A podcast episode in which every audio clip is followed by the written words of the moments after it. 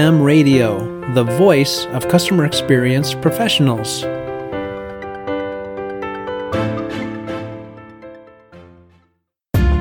Welcome to another episode of Press one for Nick. Your host, Nick Limsdahl, is the Director of Contact Center Solutions at V D S. Through conversations with customer service and customer experience leaders, Nick and his guests exchange insightful stories, best practices, and invaluable lessons they have learned along the way. Welcome to the Press one for Nick podcast. My name is Nick Limsdahl. My guest this week is Kwame Christian. Kwame is the Director of American Negotiation Institute, business lawyer at Carlisle Patch and Murphy, LinkedIn Learning instructor, and he's also the host of the world's most popular negotiation podcast, Negotiate Anything. Kwame, welcome to the Press one for Nick podcast. Nick, thanks for having me. Yeah, so one question I ask everybody, and, and just to know a little bit about who you are, and, and maybe even some of your friends might not know, but what's one thing people might not know about Kwame? Um, so one thing is uh, my favorite mispronunciation of my name is Kwame. Like, Kwame. Yeah, it's hilarious. And so we, I got it so much when I first started college that my close friends, that was that became my nickname. Kwame became my nickname for my close friends. So it's so it's like only people who don't know me at all call me Kwame, and people who really, really, really, really know me well. But the people in the middle, the people in the middle actually enunciate your name correctly. Kwame. Exactly. Yeah. That's funny. So I read your book, man, uh, Confidence, or Finding Confidence in Conflict. And uh, I, I don't know, we're on video now and you can see me, but uh-huh. there there may or may not be, I think the, the, the, the book itself is maybe forty percent thicker due to the dog ears that I got on this thing. So awesome. I, I, I learned a lot. And I have a ton of questions, but I'm obviously not going to be able to get through all of those questions, or else it's just going to be this twenty-seven, twenty-four hour bender that we're going to go on. So let me let me start with a few and see where it goes. Perfect. The first question I have is, what is compassionate curiosity? So this is a framework I developed for having these difficult conversations, and it's designed to be flexible so you can use it at work and at home. Mm-hmm. So the framework is, first, you acknowledge and validate emotions. Second, you get curious with compassion. And third, joint problem solving.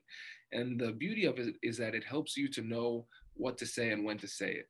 So if there's an emotional challenge, you know that you need to acknowledge and validate emotions. Mm. Um, if you if you're past that, curiosity is the next step. You need to learn more, ask open-ended questions, but with a compassionate tone. And then once you have all that information, there's no emotional challenge at hand at that moment, then you can go to joint problem solving, where we're trying to solve the problem together.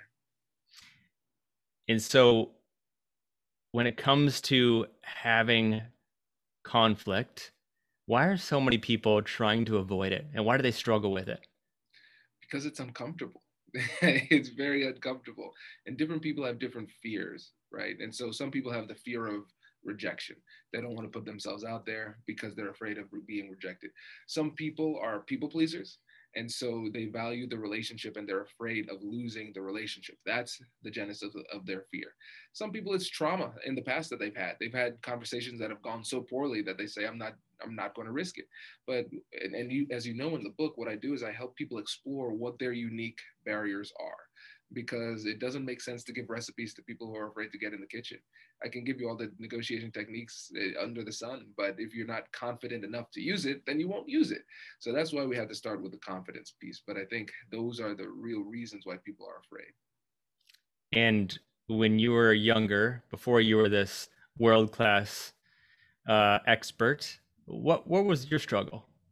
So I was a people pleaser, and I, I say I'm in recovery now. I'm a recovering people pleaser, and uh, because because of my childhood, I was always afraid of losing the friends that I had, mm-hmm. and um, that carried that stayed with me through my early adulthood.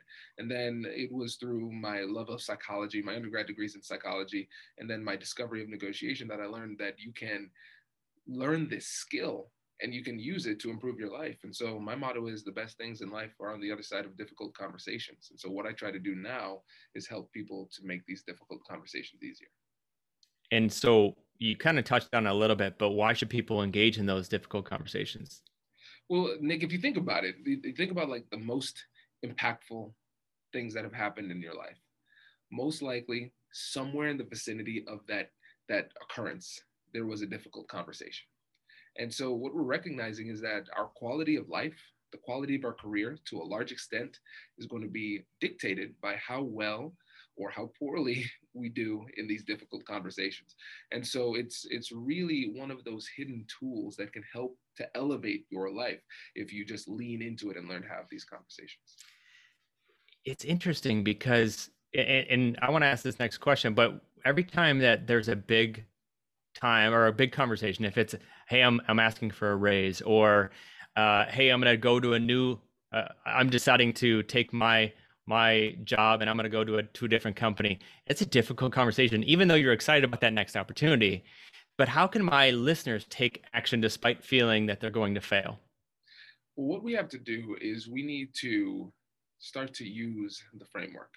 And so one of the things that I talk about is developing a series of unnatural responses to, to these natural situations, because it's not natural for you to be afraid and say, oh, let me talk about that thing, right? That's not a normal human thing to do. And so what we need to do is recognize that in our everyday lives, we're going to be presented with opportunities to have these conversations. And so we have to de- develop that habit of engagement. All right, here's an opportunity to have a difficult conversation. I'm going to have it. I'm going to have it. I'm going to have it. Then when the, the big ones come up, you're battle tested. You're ready. It feels more natural to you because you've been doing it over and over again. And so I think what we can do is turn these everyday conversations into practice opportunities, because they really are. And um, I have a five-year-old son. I'm married. I practice the framework with them, practice it with my clients, opposing counsel, and of course, in the negotiation trainings we do with the American Negotiation Institute. So I think it, what we have to do is make it a, a way of life. There's no way around it. If you want to get better, you have to practice. How often does your son or your wife use it back on you? Ah, it's funny. Um, pretty often. Kai is now, he is, he is He is a natural negotiator. Unlike me, he is a natural at it. So I just need to keep that going. Um, with Whitney, Whitney uses her leverage. you know. So the example is, uh, I was content with one son. Uh, Whitney did not want one. She said we had at least two, maybe three. And so I held out for a while, but her negotiation skills ran ran, ran supreme. And um, yeah, so now we have another one on the way. so yeah. Uh, We're all negotiating all the time, um, but some people have some built-in advantages that they that they lean on in order to get what they want. That's funny. And congratulations.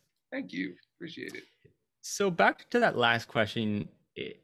In the book, you talked about the question, when, when you get to a moment and you feel very uncomfortable, the question that you ask yourself or that you, you recommend is, will I regret it if I don't take this opportunity? Why is that important? What happens when you ask yourself that regret question is this: you can't determine regret in the present, right? Because we're we're too surrounded with what's happening. We don't have the appropriate perspective, but you can assess pers- uh, regret retroactively. And so it's a mental exercise that helps you to see things from a different perspective. And so if we think about it from ten years, fifteen years, twenty years, something like that, we look back, now we're looking at this incident a little bit differently. We're seeing that it's relatively small in the context of the rest of our life. And I'm not saying small in that it is unimportant. It's small in that the consequences for failure or success will not sink you completely, right? When in okay. the moment, it feels like my life is going to end if I don't get this job right now, right? And so then it gives you that perspective. And then you say, all right, what is the decision that I will respect the most at this later stage in my life? That's really how we determine the quality of our life, right? Because when you look back and you say, oh, how was my day? You think about it from that present perspective, looking backwards. And yes, we might have had difficulties during the day, but it's always the backward-looking perspective that reigns supreme, right? And think about it for parents. Parents have, um, it's tough raising kids. It's really tough. And, you know, when a baby is, uh, um, you know, throwing up, crying and all that stuff, they're not happy at that moment, But then if you ask a parent, hey, what do you think about those early years? Hey, it was tough, but it was worth it. I'm glad. I was happy mm-hmm. then, right? And so what I want people to do is take a more nuanced approach to the evaluation of these conversations. When you think about it from ten years down the road, you're incorporating a more, a, a wiser perspective, and you can make better decisions in the moment when you can take a step back. It's interesting. I see a parallel because um, in college, in athletics, just in general, there's a lot of people that try to visualize the event prior to it happening, which seems like it's similar that that it is today, because or that that you're just talking about. Because if you can visualize where you're at in the race, or where you're at uh, halfway during during halftime, or what the field looks like and smells like and interacts with, you can. When you get to game time, it feels familiar. So it seems like it's very similar uh, s- system that you're kind of going through. Absolutely. Remember, my my base is psychology. And so I remember in my sports psych class, they talked about the importance of visualization. I incorporated that with my TED Talk. I would visualize that every night. And um, it really, really helps. And so I, I think about ourselves as professionals in our careers, just the way professional athletes think about themselves. But what's really interesting is that I recognize that professional athletes take their development a lot more seriously than professionals in other realms, professional lawyers, professional doctors, all those things. Hey, I graduated from school, passed my big test. Now I'm just going to be a doctor, and I will incrementally get better every single year until I die. But with a professional athlete, they're trying to make massive gains in their skills every single day. And so I think about it with uh, your negotiations. You, if it's a big conversation, like you said, take the time to visualize it. That's great.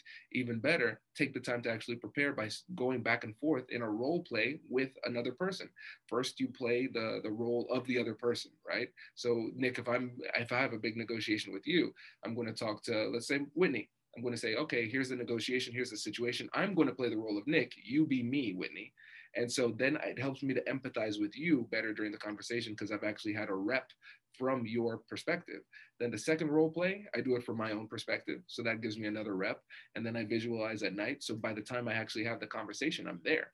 And then after the conversation, replay the tape, just like an athlete. We're going to review the tape. What did I do well? What did I do poorly? And then we're going to improve incrementally every interaction from there on. It's fascinating. You mentioned that elite athletes do the, the visualization. They try to make massive gains. Why is that not the same in a professional setting of business? I think a couple things. First, it's expectation. It, you're expected as an athlete to, to work hard in, in that specific way. So there's not that same expectation. Also, there's a status symbol today of busyness. Busyness. Oh, how busy are you? Oh man, I'm so busy. Okay, how's your day going? Oh, I'm even busier than that, right? It's like we're trying to one up each other in terms of how busy we are, right? I just don't have time. And we convince ourselves so often that we don't have time for these fundamental aspects of our roles. And when you think about negotiation, I think about it as um, any conversation where somebody in the conversation wants something. So we're negotiating every day, and we're recognizing that negotiation is one of the most important aspects of all of our careers, no matter what it is. We have to have these conversations, but we don't practice this skill. We don't practice this skill. We don't practice other fundamental skills the same way. So I just encourage people to think of themselves more in that athletic type of way. What can I do every day to, to sharpen the sword so I can be better for the next one? I love it. So back to conflict, is is the goal of conflict agreement? No. So the goal of conflict is progress, I would say. You know, I think um, conflict is an opportunity. Above all else, conflict is an opportunity. And so why is that? We because there's an opportunity for change. It's a signal. Something is potentially wrong. So we're going to investigate to see whether or not there is in fact a problem. There might not be. There might not be. So, okay, well, that's fine. At least I took this opportunity to learn, and probably through that prospect, for the through that process, the person I was talking to felt respected. Like, oh, wow, Nick actually cares enough to check in to see if I'm okay in this situation. I, I appreciate that. So it was an opportunity to strengthen the relationship. Sometimes we can have this conversation and it doesn't go the way we want. I mean, we can't win them all, as they say. It's the same thing here, but we can still learn through the process. And so it's an opportunity to learn. And then Let's say we don't even learn anything new. It's still an opportunity to practice. It's a practice session, right? And if you're creative about it, you can see that opportunity, and it's critical for us to see the opportunity because it'll lead us to actually engage in the conversations. In a competitive market, does your customer service stand out from the crowd? One way to offer a better experience is by moving your contact center to the cloud. But with so many options to choose from, how do you know which solution is the best for both your business and your customers? That's where V D S comes in and guides you to the best solution. They understand your clients' pain points, business outcomes, and goals. Then V D S designs, implements, supports, and provides twenty-four seven managed services. From start to finish, V D S is committed to finding the best solutions for your clients' needs. To learn more, go to w w w dot go v d s dot com or find a link in the show notes.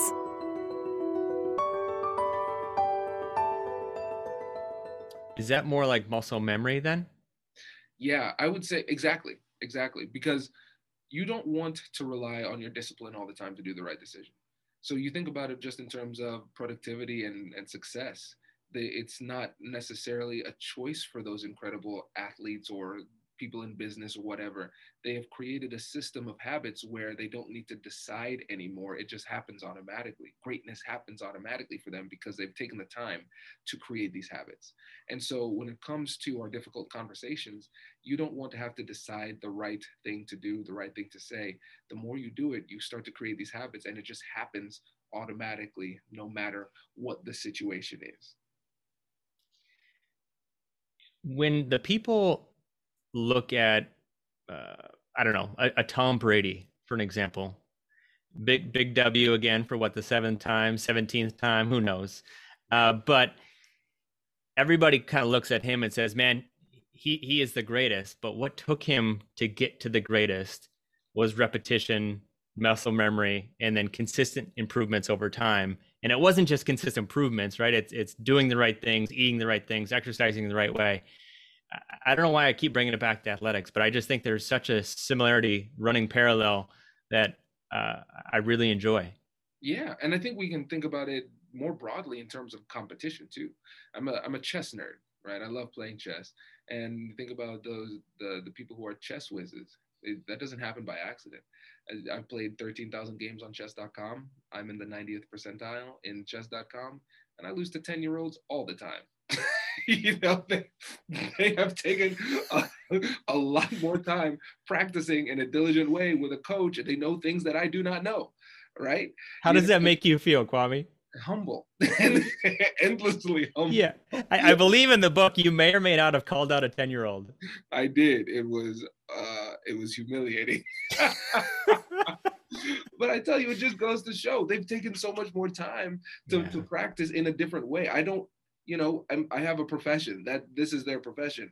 And so it's, it would be, it, it it's not surprising that they end up where they are. And it's going to be the same with, with what we do. The, just the more time we spend doing these things, the better we're going to be. And I think this also speaks to the benefit of specialization too. What are the things within our, our craft that are the most important? What are the things that are going to give us the biggest payoff? We think about it strategically from like the Pareto principle, the eighty twenty rule.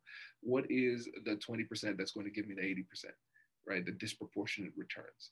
And so yeah. we want to focus on those aspects of our lives, those aspects of our careers, and we want to focus intently on making those better because we're going to get a better payoff. Cool. So why does failing to put yourself in those difficult situations make you actually weaker? Yeah, it's we're we're not taking advantage of these growth opportunities. Um, let's go back to what you said about muscle memory, right? Because we're missing out on the opportunity to strengthen our our habits, this habit of engagement that we've been working to to build. Um, and then if you think about it from like an actual muscle, right? The more you exercise the muscle, as long as you're not, you know, breaking it down, the stronger it will get. And so if you don't exercise that muscle, it'll begin, it'll begin to um, atrophy. So but you, but you actually have to, you have to break it down to build it back up, right? Exactly. So you have to break it down, just not tear it. Yeah. That, that's what I mean. exactly. exactly. But that is uncomfortable. Right. I mean, just kind of going back to, you have to be uncomfortable, productively uncomfortable You'd yeah. be in the right spot. Exactly. Exactly. And that's the thing, Nick, because a lot of people make the mistake of feeling that discomfort and taking it as a signal that they're on the wrong path. You think about it in, in life. Think about it in the gym. Ooh, that burns. I'm going to stop. Wait, that's where you wanted to be. Right? T V timeout, Kwame. I'm done. The fifteen pounders. I'm done, man. Exactly. So yeah, those are the things. It, it's, it's going to be uncomfortable, um, but there's, there's no easy way around it. The more reps you get though, uh, the, the better you'll be. So what is the importance of replacing condemnation with curiosity? Well, here's the thing. Condemnation, shame, those type of things, they are rarely persuasive. Think about the times where uh, somebody has shamed you and you said, wow, guess I'm on your side now, right? No. It creates, it's never happened, Kwame. Never, it never happens, right? Because it creates a rift between you and the other yep. person. It's a barrier to persuasion. And so remember, there's a big difference between being right and being persuasive. If you shame somebody, you condemn them, call them out aggressively, those type of things. It doesn't matter. Even if you are correct, if you have all the facts, data, logic, reasoning, all that stuff to prove the fact that you're correct, if you approach it that way, they still won't give you what you want just mm. out of spite, you know? And so we have to recognize that and, and recognize there's a better way. And that's why I want to really promote the compassionate curiosity framework. So why was having the license to fail the key to your success? Yeah. And one thing we have to recognize when we talk about the license to fail, that's a license you have to give yourself. Because a lot of times, especially when we, as we get older, we, we're navigating our own lives. It might be our own desire for perfection or safety that prevents us from embracing failure. And so we brought up, for example, we have a, a new guy who's joining the team doing business development. And um, I'm, I, one of the things I told him, I said, We, you're doing a great job and you're, we're winning right now, but I need you to get more L's. I need you to get more losses because I want you to try new things, and not all those things are going to be successful. But when I recognize that they're not working, then I know that you're taking that data in order to improve. And that's what I did in order to get here too. So you have to be able to take bigger risks so you can collect that data and then improve through the process. I actually heard a really interesting story um, of, of Kobe Bryant, and he was ten years old and didn't score a single point in the entire season. And his dad came up to him and he just said, no matter if you score zero points in a game or sixty, I still love you. And he's like, that gave me the license to fail. Like, I don't know if he actually said that, but he goes, I knew that if I failed, it was still okay. Yeah. And I love that, because then obviously he went on to be the, one of the greatest basketball players ever, but he, it, it changed his mind and his perspective on failing. Yeah. It's powerful. It's powerful. And we, when we look at Kobe, we, all we think about is winning, right? But what we're seeing is that it's those failures that led to the man we saw on the court getting those championships. Yeah. He would never have been into Mamba mode if it wasn't for his failure. Exactly.